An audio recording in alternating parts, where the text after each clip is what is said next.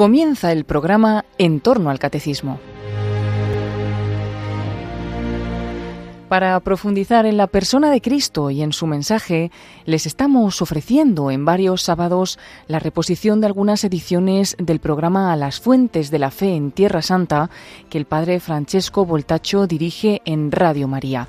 Todavía seguiremos algunos sábados más ofreciendo estas reposiciones.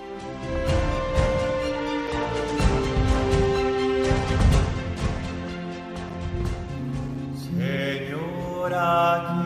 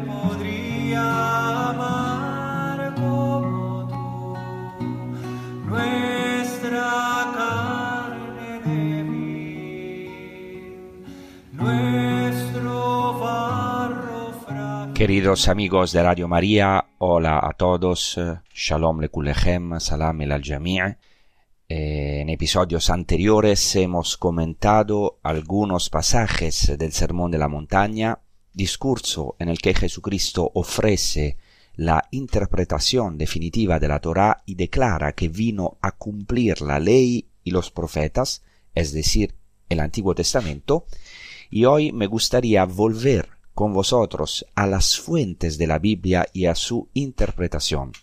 Como saben los que han seguido el ciclo de transmisiones que hemos hecho hasta ahora, eh, en esta emisión, en esta transmisión en las fuentes de la fe en Tierra Santa, estamos tratando de volver a las fuentes de nuestra fe, porque en particular estamos tratando de volver a las fuentes de los lugares santos, de los sitios arqueológicos y también de los testimonios literarios que se originaron aquí en la Iglesia Madre de Jerusalén, estamos transmitiendo desde Tierra Santa, porque nosotros tenemos, podemos decir, dos madres, obviamente la primera Iglesia Madre que es Roma y luego históricamente nuestra Iglesia Madre es también la Iglesia de Jerusalén.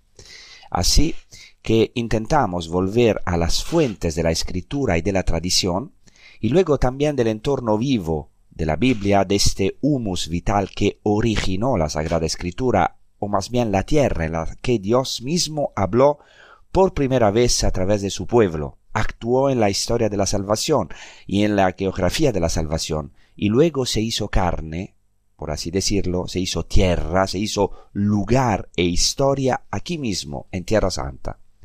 Por eso tratamos de ir al entorno de la Biblia profundizando en los santos lugares, gracias también a los últimos descubrimientos arqueológicos y también a las fuentes literarias tratando de ir sobre todo a la tradición judía, a los padres de la Iglesia y a las fuentes de la liturgia. Pero evidentemente para nosotros la primera fuente es la Sagrada Escritura, es la Biblia, como habéis visto hasta ahora en el transcurso de mis episodios. Y hoy me parece importante sentar las bases de lo que se llama hermenéutica o interpretación de la Biblia, las bases de lo que se llama exégesis. Exégesis es un término que viene del griego exegeomai, que significa ex, de, egeomai, conducir, sacar, es decir, sacar afuera, sacar de la Biblia su sentido profundo. El Concilio Vaticano II ha señalado en varios documentos que la Sagrada Escritura, la Biblia, es el alma de la teología es decir, el alma de nuestra fe. Claro, junto con la tradición, porque la fuente de la revelación es Cristo, que es en la Sagrada Escritura y en la tradición viva.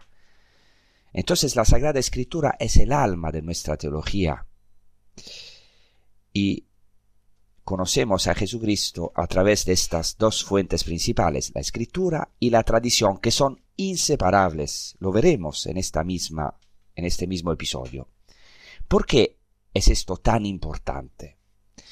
Porque hoy también los ataques a nuestra fe cristiana, podemos decir las peores herejías o los mayores errores, siempre se han originado en malas interpretaciones o interpretaciones exageradas o no adecuadas de la Biblia. Por lo que ese tema es fundamental, es también muy existencial, porque tiene una conexión directa con nuestra vida personal de hoy.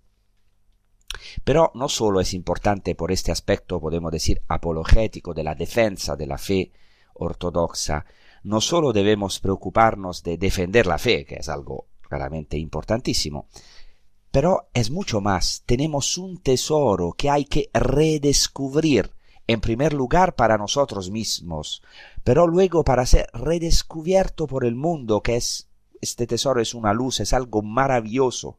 Son tesoros inagotables que están presentes en Cristo, el Verbo hecho carne.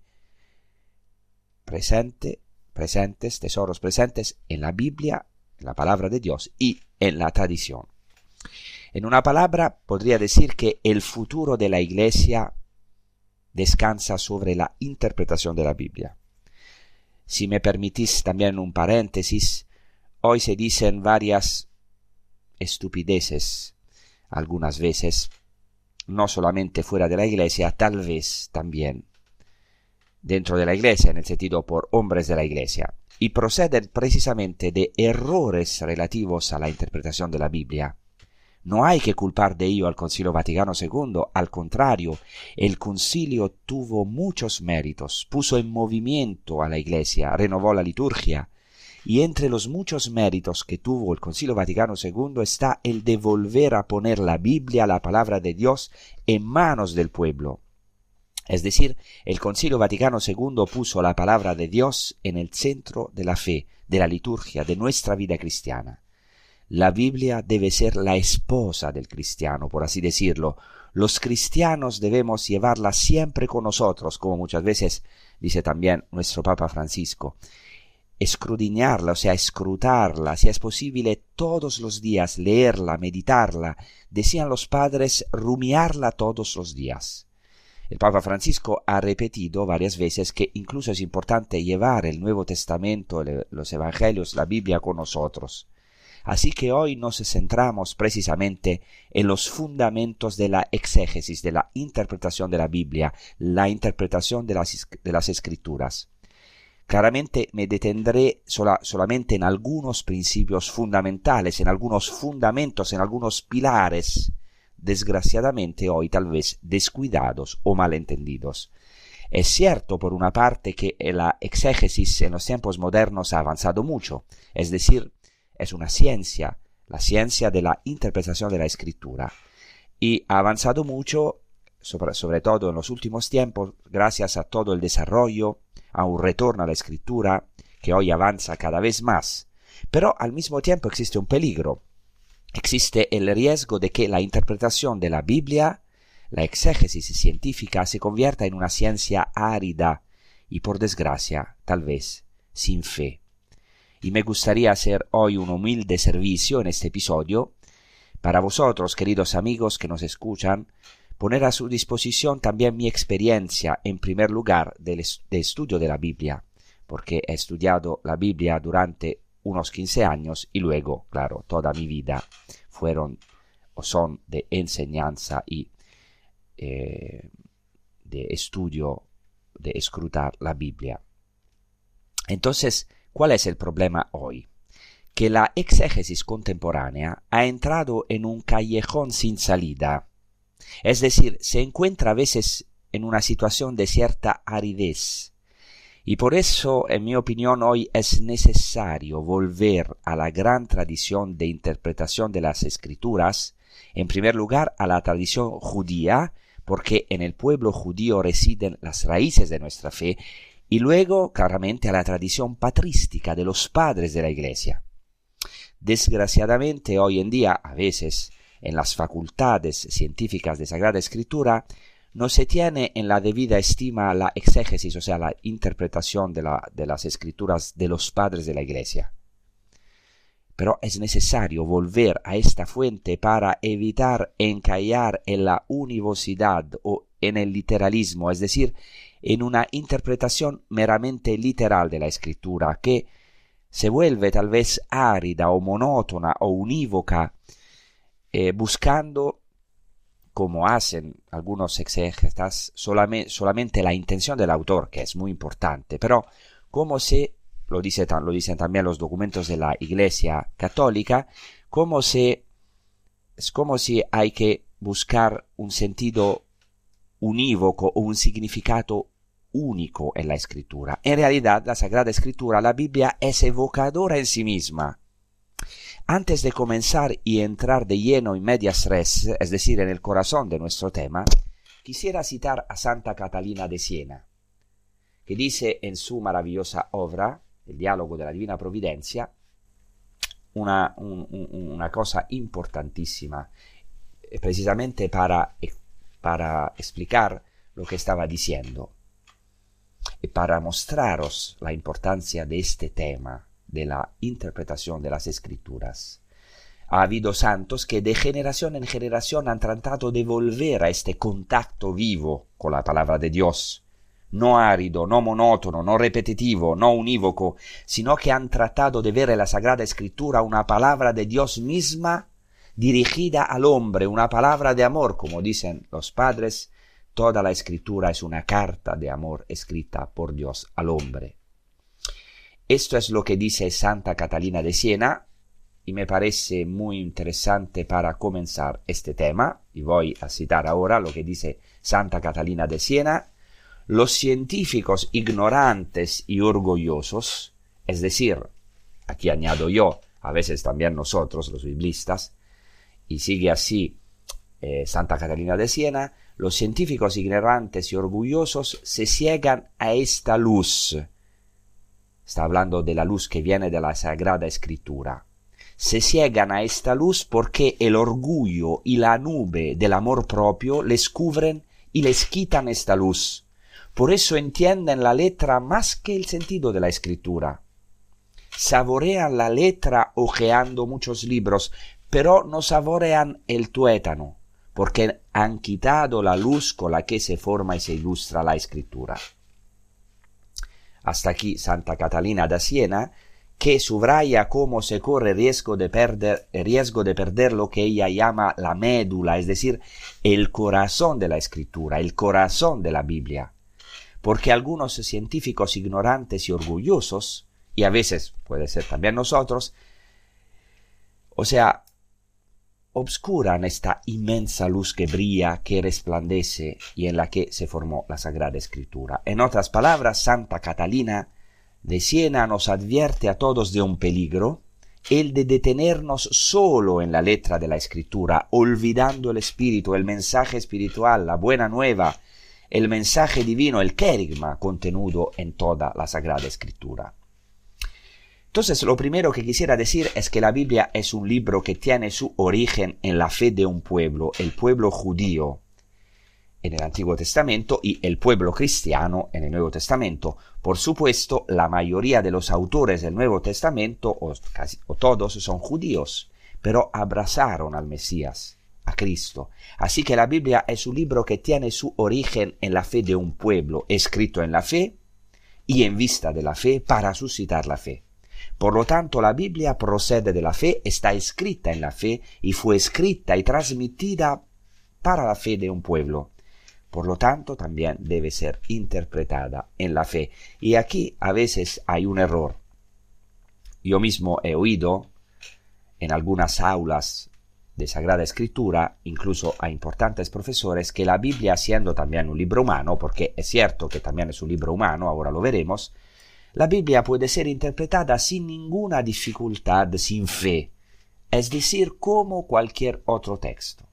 No, esto es científicamente imposible. Si es cierto que la Biblia es un libro escrito por la fe, en la fe y para la fe, no puede interpretarse sino con fe. Toda ciencia debe adaptarse a su objeto, y puesto que la Biblia es un objeto de fe, nacido de la fe, escrito en la fe y transmitido para la fe de un pueblo, debe interpretarse en la fe, en la fe de un pueblo, hoy que es la Iglesia.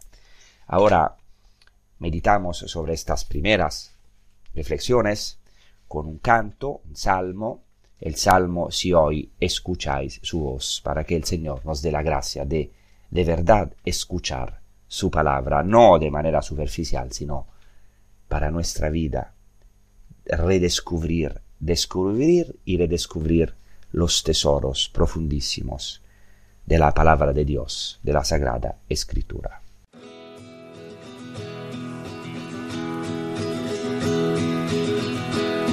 Si hoy escucháis su voz,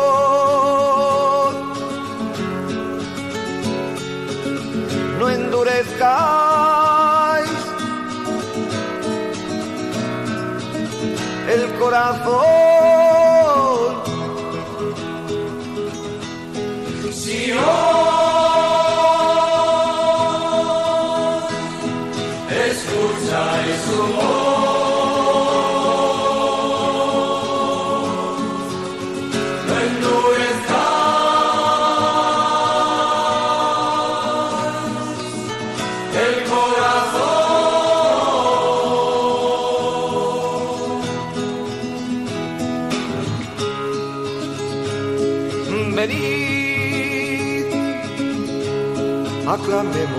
Al Señor.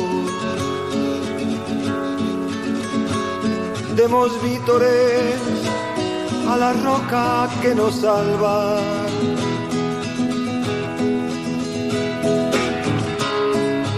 Entremos a su presencia dándole gracias,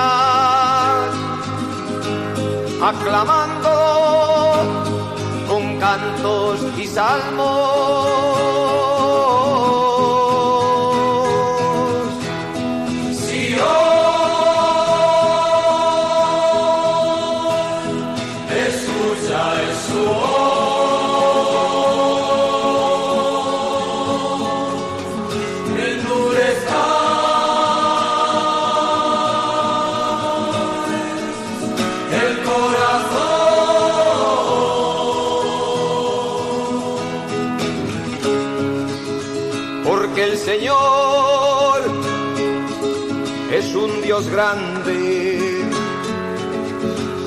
Más grande que todos los dioses.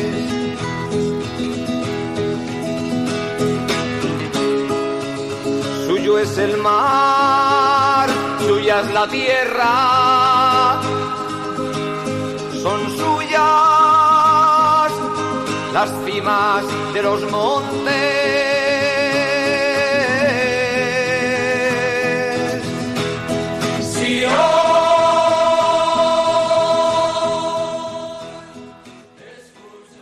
Entonces, para nosotros los católicos, la Biblia es un libro inspirado por Dios, es la palabra de Dios expresada, sin embargo, en un lenguaje humano, es decir, Dios, para transmitir su palabra, quiso descender, por así decirlo, al lenguaje humano.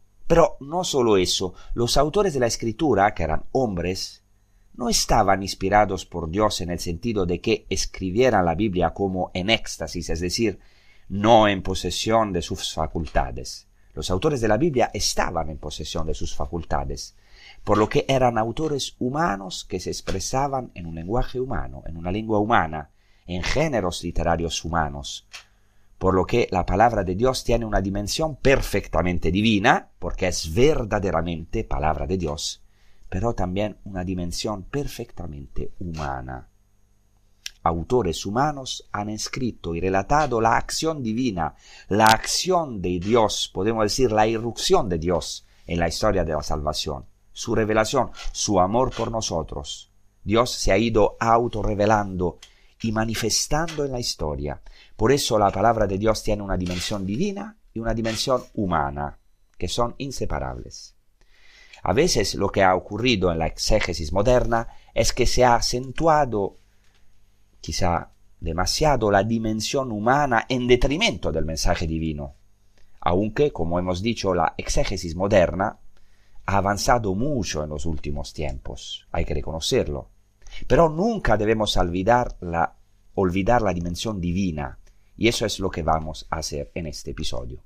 Es decir, la palabra de Dios se hizo carne, no solo en Jesucristo, Jesucristo es la culminación, sino que la palabra de Dios ya se hizo humana, por así decirlo, a través de autores humanos, con un lenguaje humano, y luego sabemos que esto encontró su cumplimiento en el logos, o sea, en la palabra, en el verbo hecho carne, que es Jesucristo.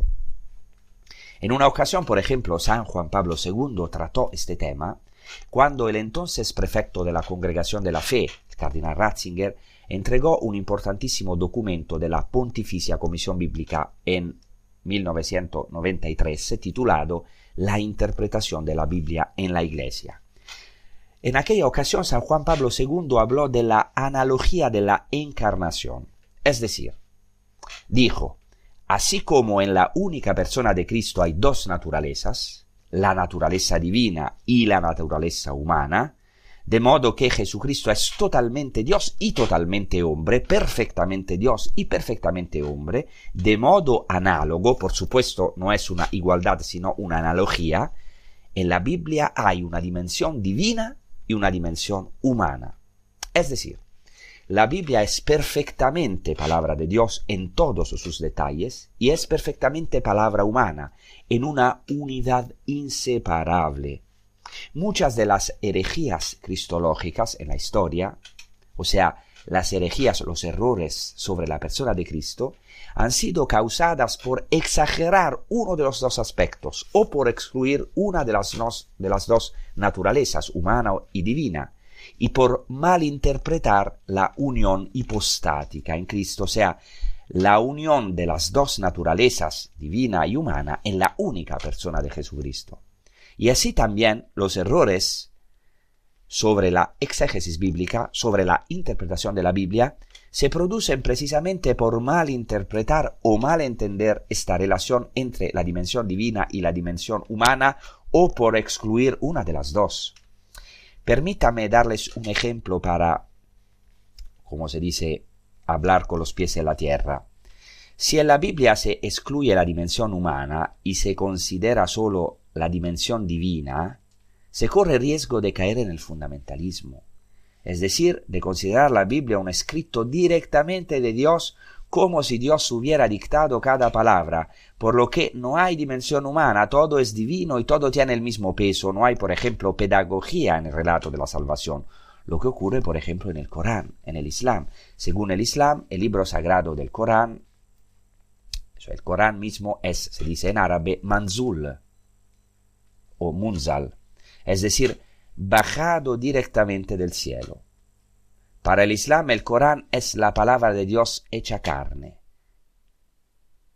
Para nosotros la palabra de Dios hecha carne es una persona, no es un libro, es Jesucristo, que es, el, cumplimiento de todas las escrituras. Si por el contrario solo se hace hincapié en la dimensión humana, es decir, se excluye la dimensión divina, se corre el riesgo terrible de caer en el racionalismo, o en todo caso de perder el mensaje divino y por tanto de interpretar la Biblia al final sin fe o como si fuera un libro humano, como los otros libros. Entonces ya ven la importancia de mantener unidas las dos realidades. Hay que considerar entonces que en la fe judía y luego en la fe cristiana, en primer lugar, no hay escritura, como la hay en el Islam, por ejemplo, eh, no hay escritura en primer lugar, como en el Islam, donde la revelación es la revelación de Dios, de Allah, a través del ángel Gabriel a Mahoma, a Muhammad. En la fe cristiana, en primer lugar, no hay un libro o una escritura como en el Islam. En primer lugar está la acción de Dios, la irrupción de Dios en la historia. Es decir, el pueblo en primer lugar no escribe, sino que experimenta la acción salvadora de Dios, que salva al pueblo de la muerte, de la esclavitud y lo lleva a la vida. a la verdadera libertad. Y después la escritura es una respuesta a la acción de Dios, ciertamente inspirada por el Espíritu Santo, por Dios mismo, pero en primer lugar está la acción de Dios en la historia de la salvación, que es también palabra de Dios y que después se cristaliza en una escritura. Dicho esto, quisiera comenzar enunciando cuatro principios, presentando cuatro pilares en los que se basa la interpretación de la Biblia según la enseñanza de la Iglesia, y quiero hacerlo yendo a la fuente y a las raíces mismas de nuestra fe.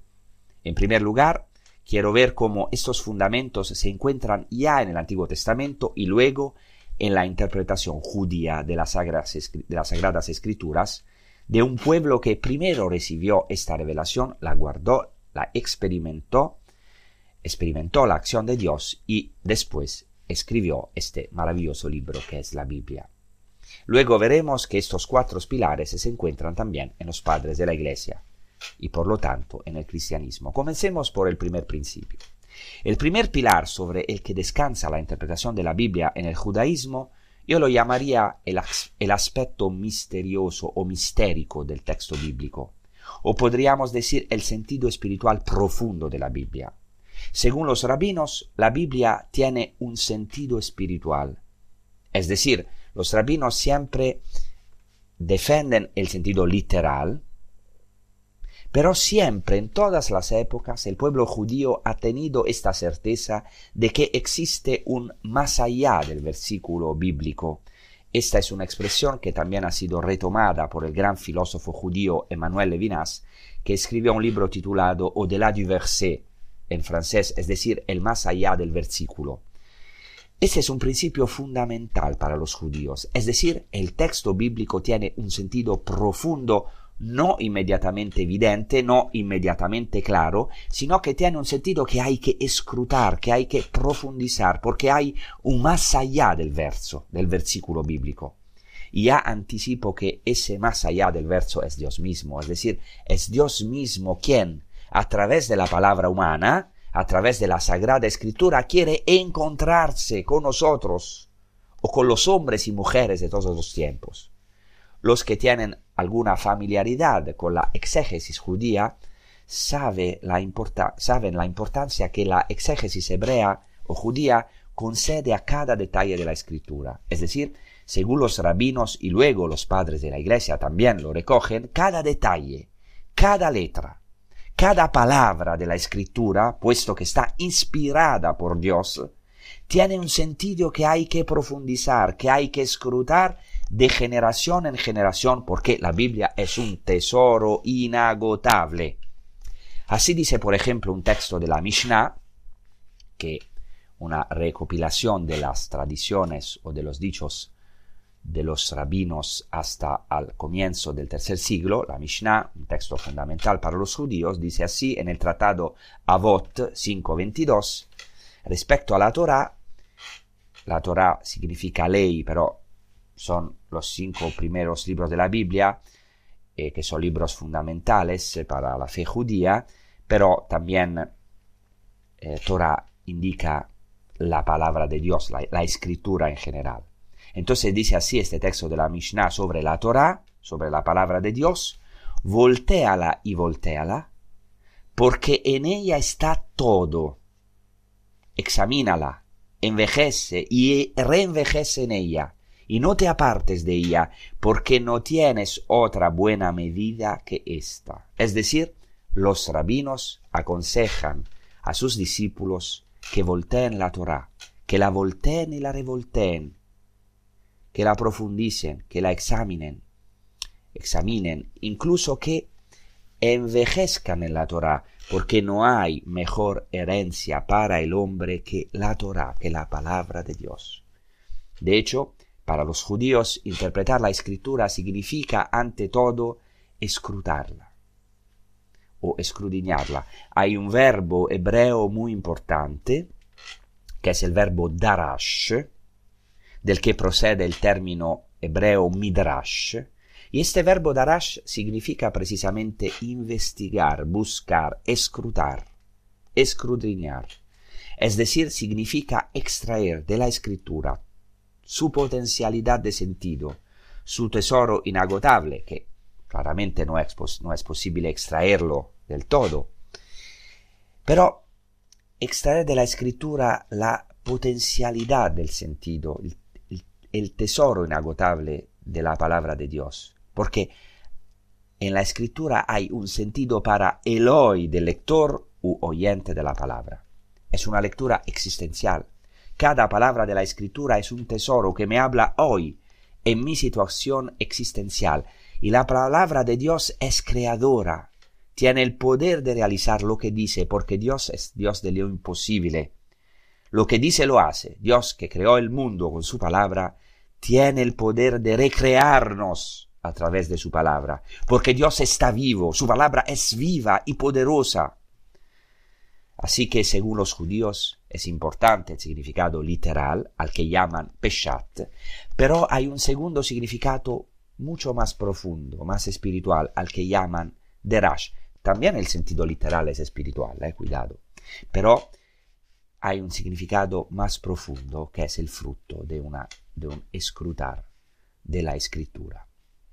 Por eso ahora vamos a meditar sobre estas palabras con un canto, un salmo, eh, como la sierva anhela, que es este deseo del orante, nuestro deseo de beber a las aguas vivas de la palabra de Dios, a las aguas vivas eh, de, de la revelación de Dios mismo.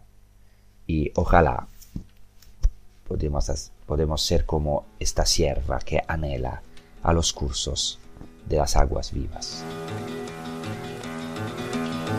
como la cierva anhela las corrientes de agua. Así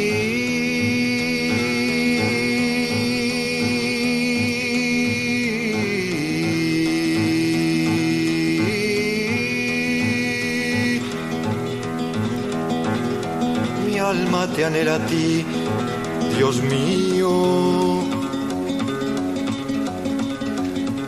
mi alma tiene sed de Dios, del Dios vivo. ¿Cuándo podré ver el rostro de Dios?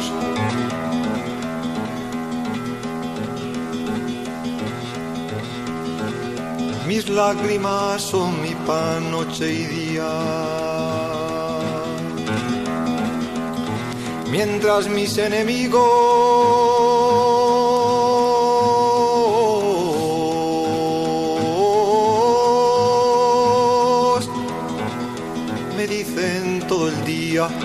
¿Dónde está tu Dios?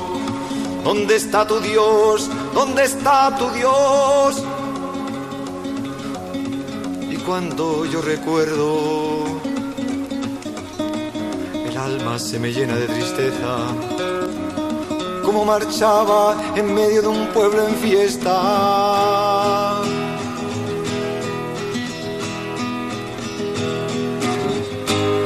porque te abates, alma mía, porque tú gimes dentro de mí. Espera en Dios,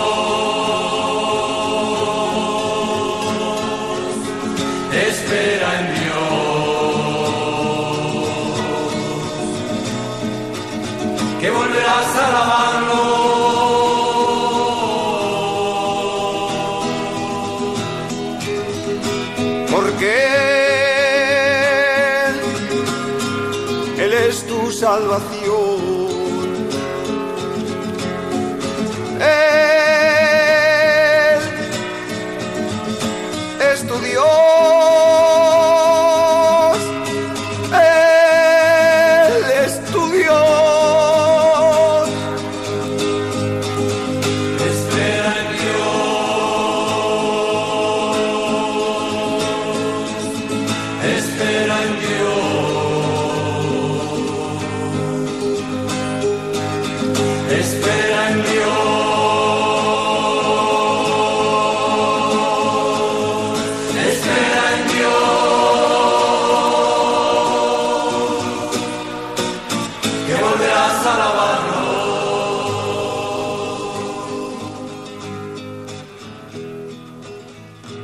Los rabinos dicen que la Torah, la palabra de Dios, posee 70 caras. En hebreo caras se dice panim. Y dicen los rabinos que la palabra de Dios es como el vino. Así dice, por ejemplo, un midrash, un texto de la interpretación de la escritura, un midrash llamado eh, Midrash Bemidbar Rabba, es decir, el gran Midrash al libro de los números, dice así, como el cálculo del número divino de, la palabra vino es 70, así hay 70 caras en la Torah. Entonces, ¿por qué hacen esta interpretación? La gematría de la palabra hebrea vino en hebreo yain es 70. ¿Qué es la gematría? La gematría es el cálculo de las letras. Porque según los, hebreos, los judíos a cada letra le corresponde un número. Así la palabra vino, que en hebreo es yain, forma el número 70. Cuidado que esto es algo muy antiguo también en el libro del Apocalipsis. Del Apocalipsis dice San Juan de hacer un cálculo del, del nombre de la, de la bestia y este nombre es un número. Así, para los judíos, el término vino, en hebreo yain, según sus letras, es el número 70. Y por eso los rabinos dicen que la palabra de Dios es como el vino, tiene 70 caras o 70 sabores. ¿Qué quiere decir? Quiere decir que quien está versado o iniciado, podemos decir, en el vino, puede saborear inmediatamente la diferencia de vinos en el paladar. Así, quien está iniciado en las sagradas escrituras, en la palabra de Dios, puede saborear estos setenta sabores de la Torah, puede encontrarse con estas setenta caras de la Torah que finalmente se reúnen en la única cara de Dios, Dios, el Dios inefable. Entonces, pueden ver la importancia de la iniciación en las escrituras en el judaísmo y veremos que esto también es fundamental en el cristianismo. Los cristianos de los primeros siglos fueron iniciados en la Sagrada Escritura. Por eso es fundamental tener un camino de fe que nos ayude a entrar en la Sagrada Escritura, porque muchas veces creo que al menos algunos de ustedes, oyentes o de vosotros, habrán tenido esta experiencia de que leer la Biblia no es fácil. Hay que entrar en ella, hay que ser iniciado. Es decir, hay un versículo del Salmo que dice que Dios habla una palabra, pero yo he oído dos, ¿no? La palabra de Dios es única, pero para el hombre tiene infinitos sentidos, porque Dios es infinito. Por tanto, la riqueza de la palabra de Dios, su plenitud de sentido, no puede ser agotada por ninguna interpretación humana por lo que la escritura es un tesoro inagotable. Podemos decir que más allá del versículo hay una polisemia, es decir, una pluriformidad de significados más profundos que el sentido obvio y literal. Luego veremos, porque luego pasaré también a hablar de los padres de la Iglesia, que tanto San Jerónimo como Orígenes ponen el ejemplo de la nuez. Dicen que para saborear el fruto de la escritura para saborear la nuez hay que romper la cáscara. La escritura es esta fuente inagotable que brota precisamente de la letra, del versículo. Hay pues un más allá del versículo. ¿Todo esto a qué se debe? Y ahora pasaremos al segundo pilar de la sagrada de la interpretación de la Biblia. ¿Qué significa que hay un más allá del versículo? significa que más allá del versículo está Dios. La palabra de Dios salió de su boca y es Dios mismo quien quiere encontrarse con nosotros a través de la Biblia, de las Sagradas Escrituras. Entonces, para los rabinos, ya para los rabinos, el primer pilar de la interpretación de las escrituras y la primera base fundamental de la exégesis es que uno no puede detenerse solo en el sentido literal, sino que hay, más allá del versículo, hay una enorme riqueza de significados más profundos que el hombre está llamado a, escrutar. Entonces ahora pasemos a este segundo pilar. Según los rabinos, la Torah salió de la boca de Dios De modo que en la escritura hay una contracción de lo infinito en lo finito de las palabras humanas, por así decirlo. ¿A qué se debe esta pluriformidad de significados de la escritura o este excedente de sentido? A la superabundancia del revelador sobre el destinatario, es decir, a Dios infinito. En una palabra, los rabinos estaban convencidos de la autoridad de la escritura como palabra de Dios. Para ellos la escritura está inspirada por Dios. Dicen, por su espíritu de santidad. Ya, ya utilizan este término Espíritu Santo, evidentemente no en el sentido personal de una persona de la Santísima Trinidad, pero ya dicen que la Biblia es inspirada por el Ruach HaKodesh, por el Espíritu de Santidad, el Espíritu Santo es originada en la mente de Dios y por tanto es autoritativa en materia de fe y doctrina. Y esto es el segundo pilar, pero claramente eh, no tenemos tiempo de, eh, de hablar de estos cuatro pilares, los dos pilares, eh, el tercero y el cuarto, hablaré de estos pilares en, la, en el episodio, en el episodio, el próximo episodio.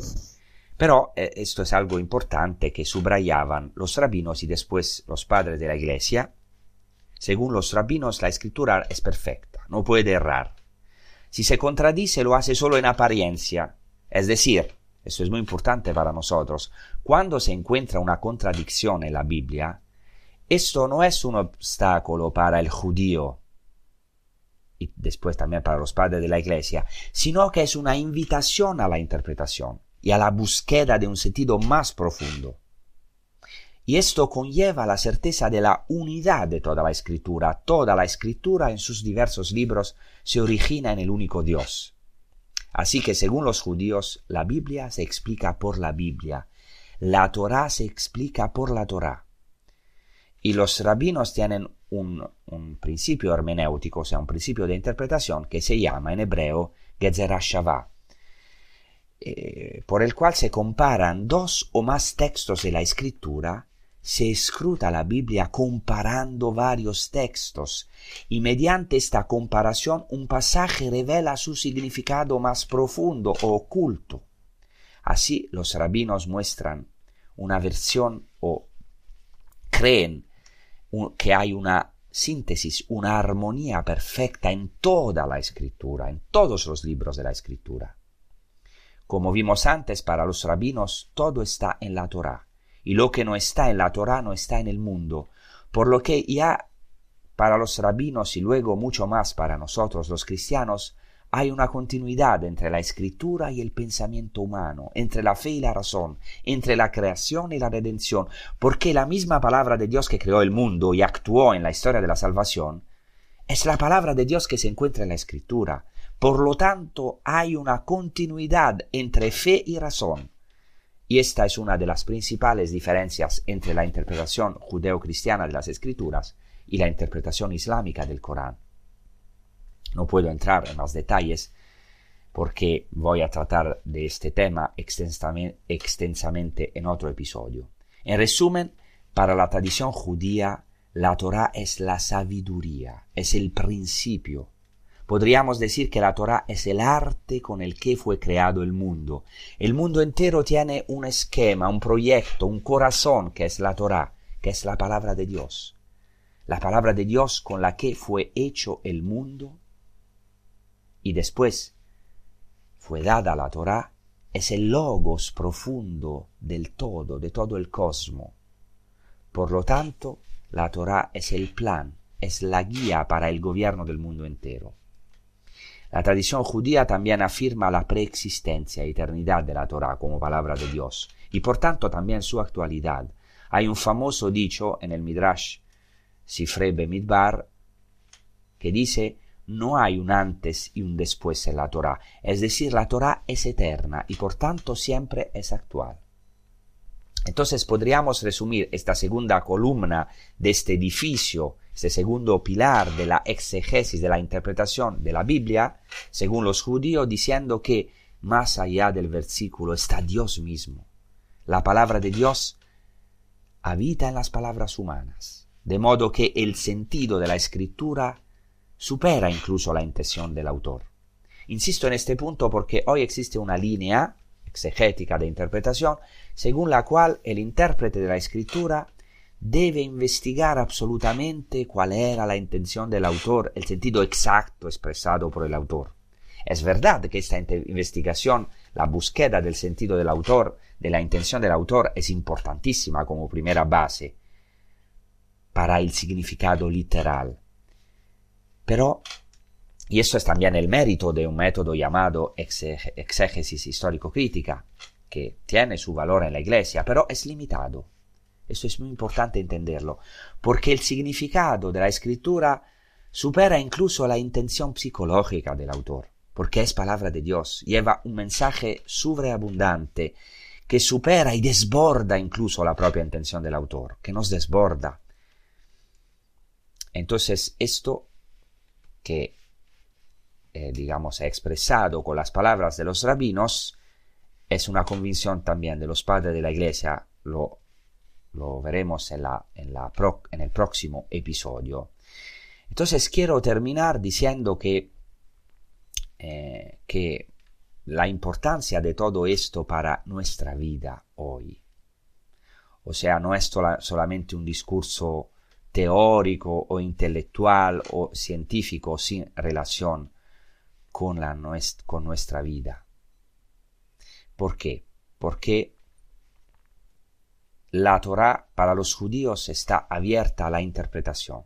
La Biblia está abierta a la interpretación. Es decir, nosotros somos invitados a entrar en el tesoro ilimitado del texto sagrado, del texto bíblico. Podríamos decir entonces que la Biblia es una invitación, es una llamada viva a la interpretación, porque la Biblia fue dada para el hombre, para llegar al corazón del hombre. No es una repetición árida, algo monótono, sino que lo fundamental es que la palabra de Dios, las, sagradas escrituras, tienden a encarnarse y a cobrar vida en la asamblea, en la comunidad, especialmente en la liturgia, y entonces en la vida de cada uno de nosotros. Por eso es fundamental la lectura existencial de la palabra de Dios. La palabra de Dios no fue hecha en primer lugar para ser estudiada, analizada o peor aún viviseccionada, sino en primer lugar para ser celebrada, para ser vivida y para que se encarne en cada uno de nosotros. Esto es fundamental. Entonces, queridos amigos, para los cristianos este tesoro inagotable de la escritura exige ser escrutado en esta conciencia, en esta fe, en esta convicción, de que, como he dicho, el tesoro de la escritura es revelado para que se encarne en nosotros.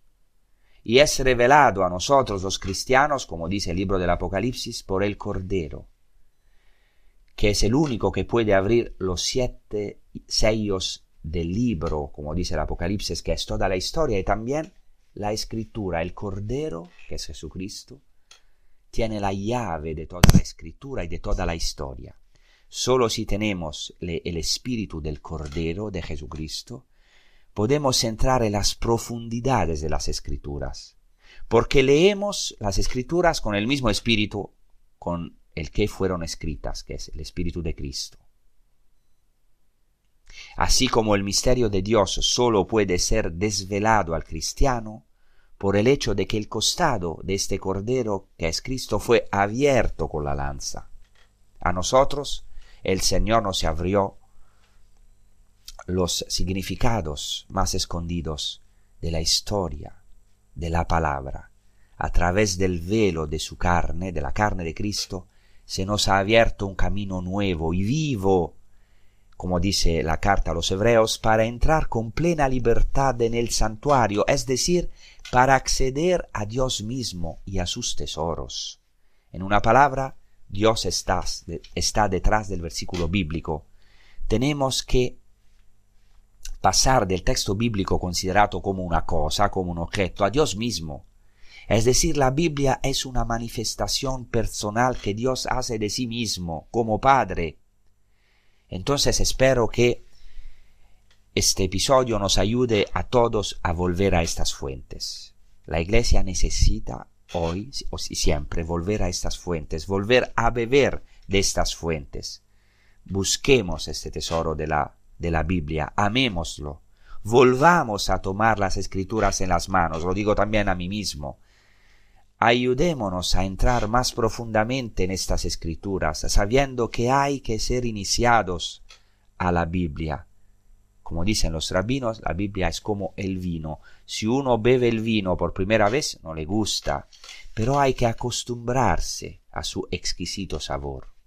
Así que el problema no está en las escrituras, como a veces lamentablemente y hasta superfluamente consideramos. El problema está en nosotros. Esperemos pues que Dios nos conceda esta profunda afinidad que viene del Espíritu de Cristo, porque ¿qué hace Jesucristo con los dos hombres de Emaús cuando estaban tristes y angustiados? Les abre las escrituras y sus corazones se encienden esto es una obra fundamental de Cristo, abrirnos las escrituras, abrirnos el sentido profundo de la historia, de nuestra historia. Muchas veces hay muchos acontecimientos que no entendemos.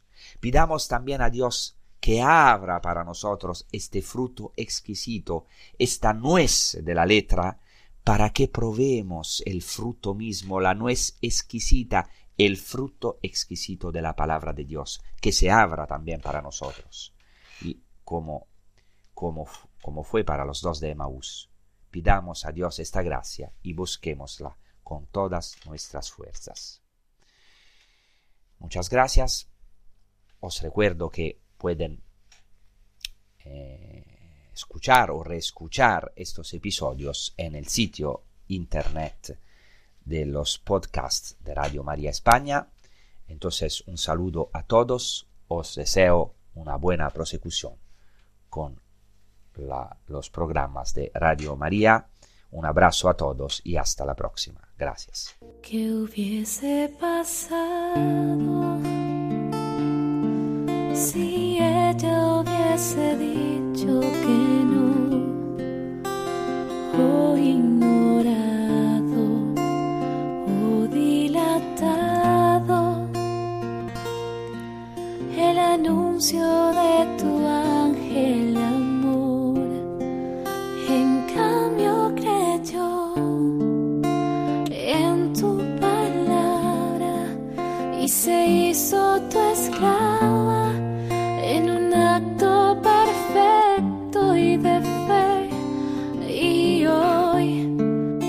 quiero ser como ella y amarte aunque duelan las espinas y